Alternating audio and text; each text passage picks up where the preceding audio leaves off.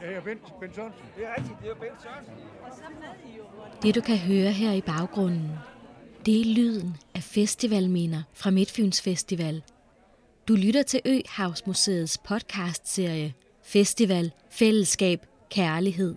En serie i tre afsnit, hvor du sammen med nogle af festivalens tidligere frivillige, foreningsfolk og festivalgæster kan dykke ned i nostalgi og gode minder fra en festival, der var engang.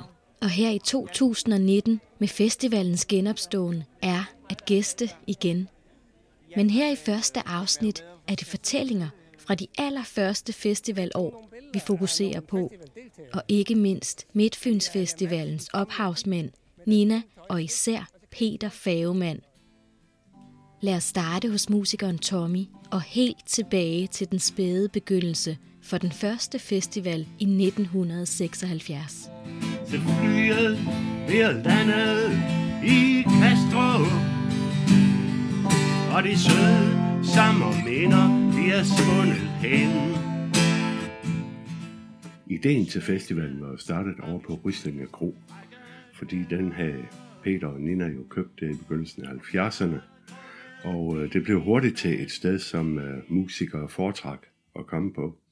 Og der skete jo det sjov, at øh, musikerne fra København, Sebastian, Peter Thor og Paul Dissing, når de skulle til Aarhus og spille, så kunne de jo passende lave et job på Fyn, hvis der var nogle steder at spille.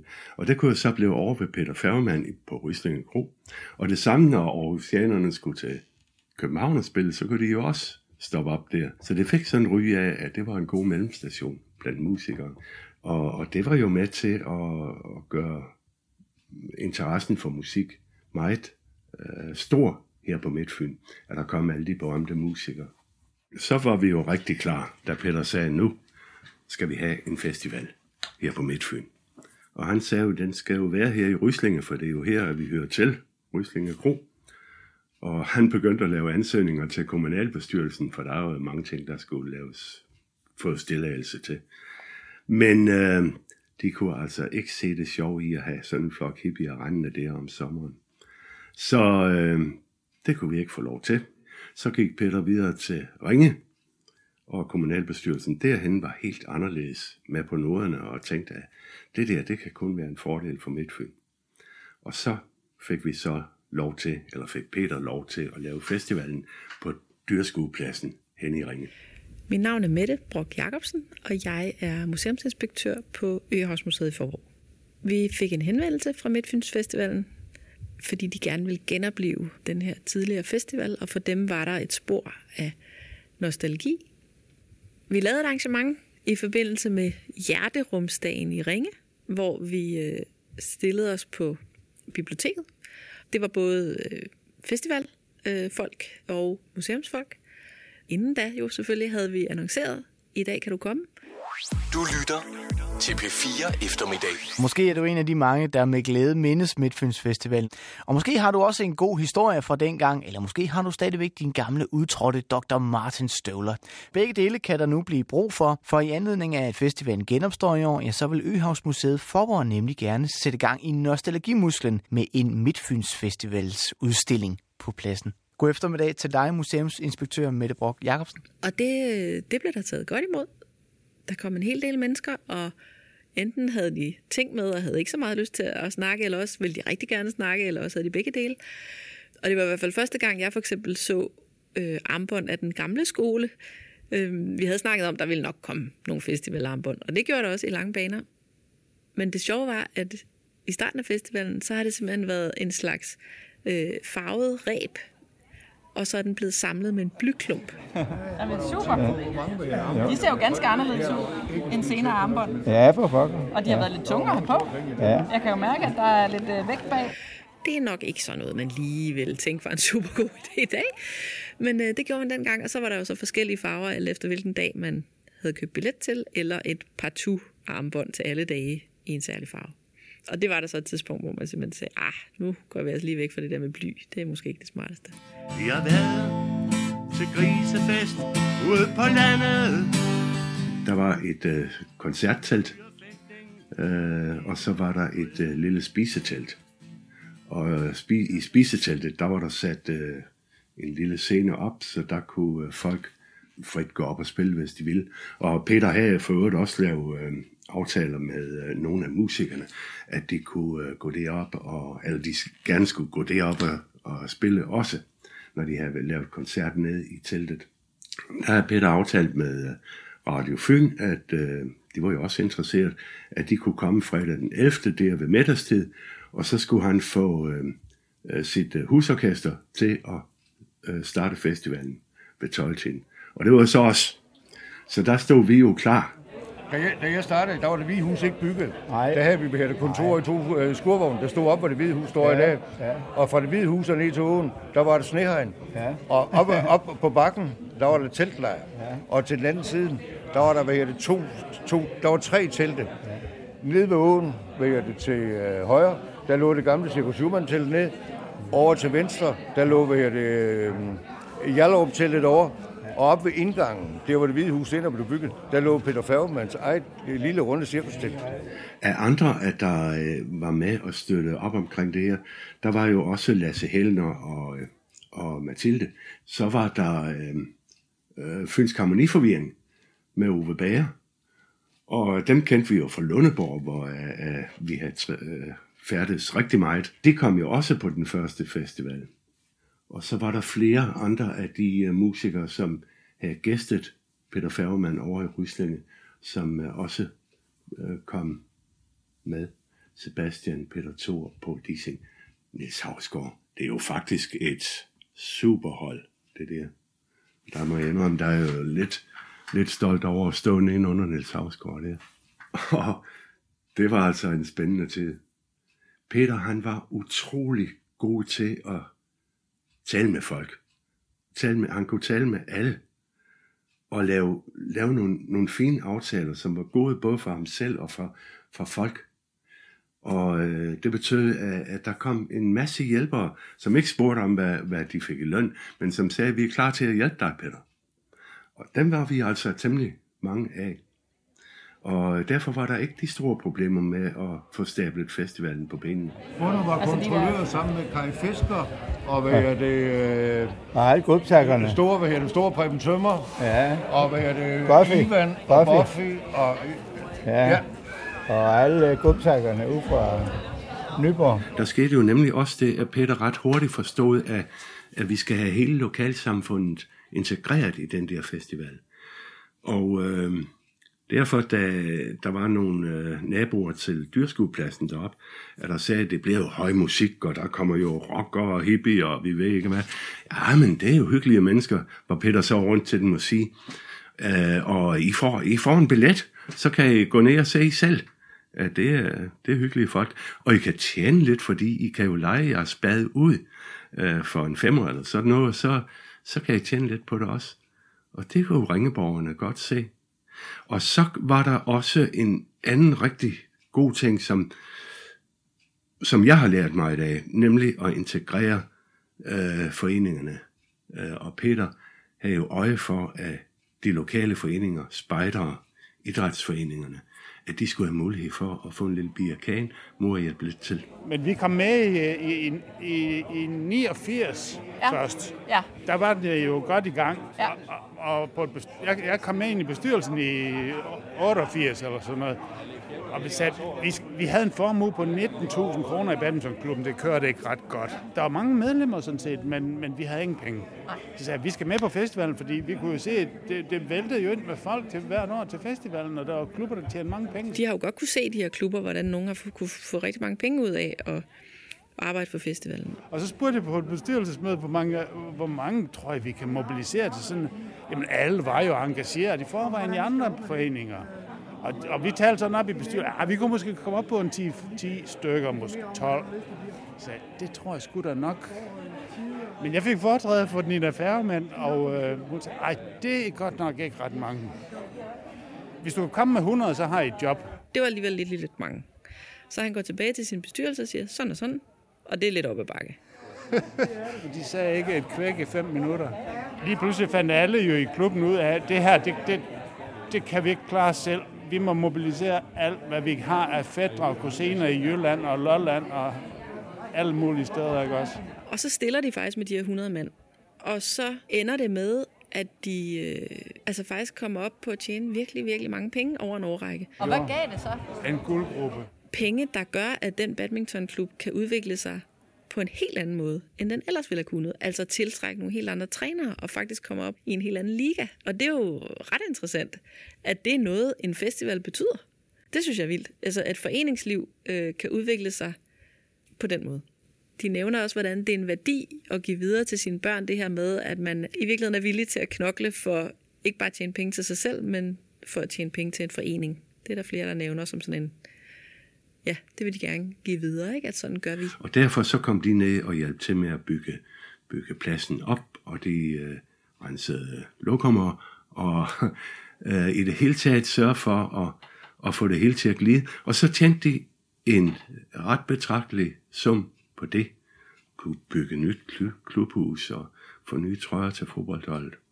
Så på den måde blev festivalen og Peter og Nina altså nogen, som vi holdt af alle sammen på Midtfyn. Det er jo lidt sjovt, fordi på en måde så er nostalgi jo måske i virkeligheden noget, som man øh, naturligt kobler til museer, fordi vi også er dem, der samler øh, gamle ting og minder.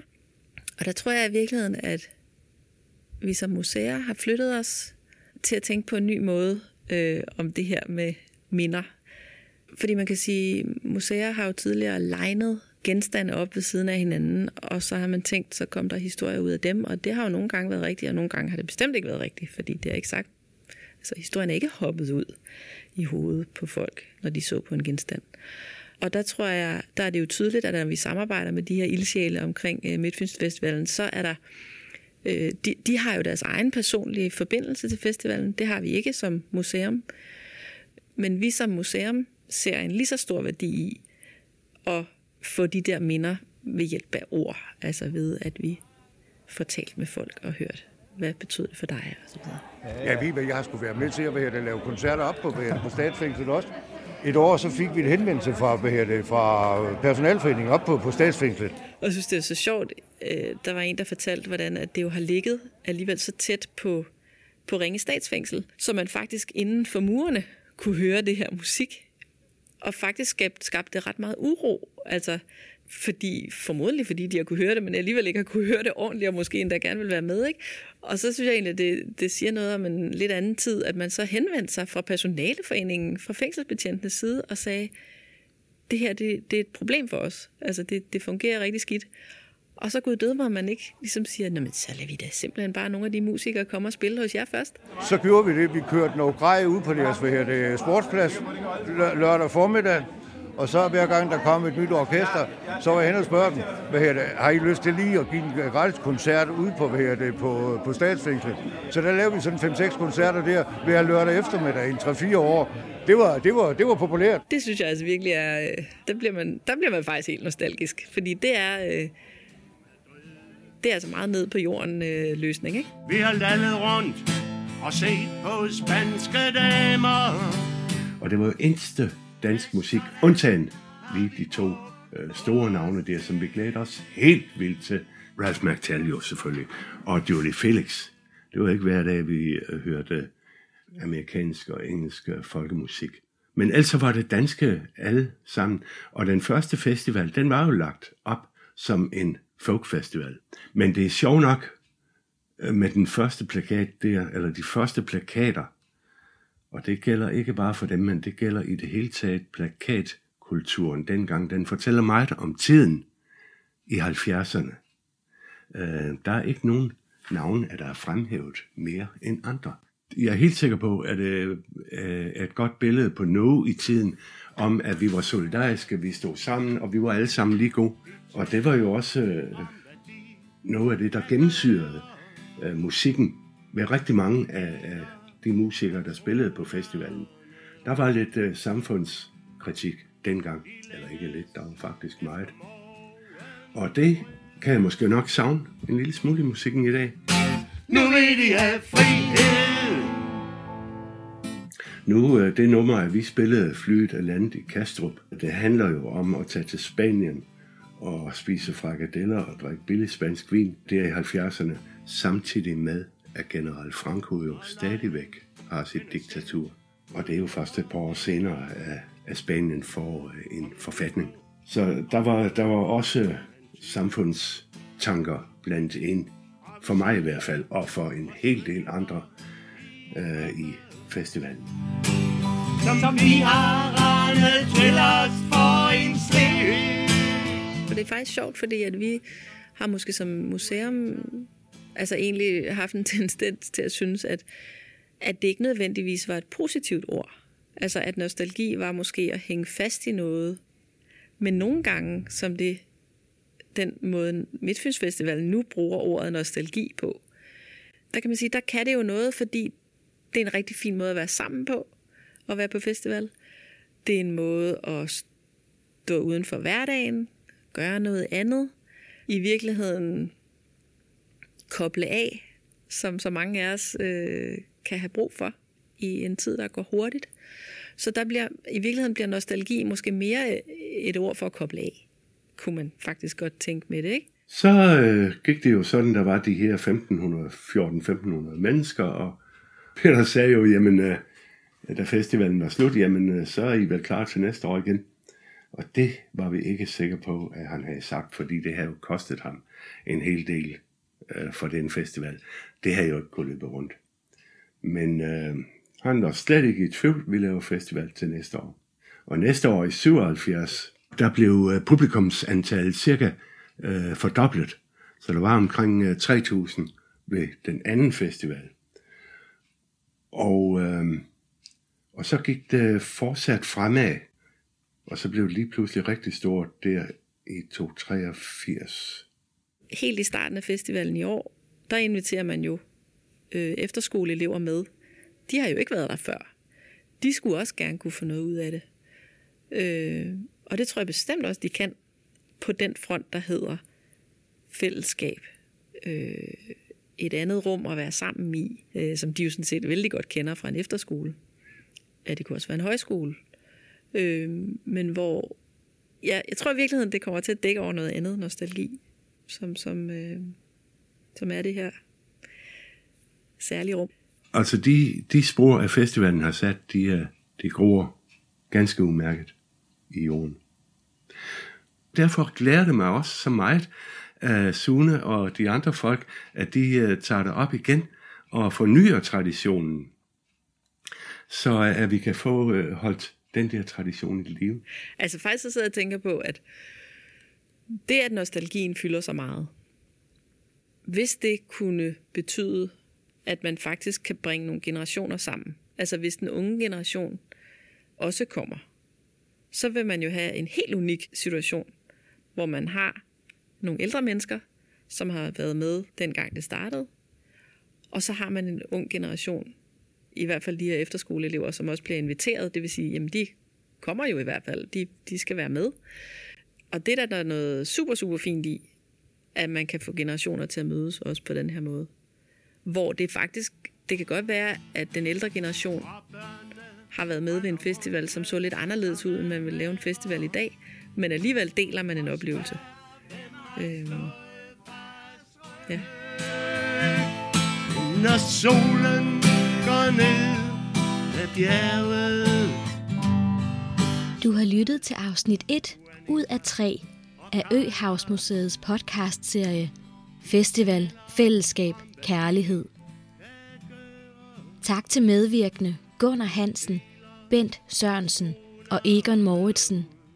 Især tak til Tommy og Karen Hågård Nielsen, som spillede til den allerførste Midtfyns Festival i 1976 og spiller igen her i 2019 med Country Band og ikke mindst nummeret Flyet er landet i Kastrup.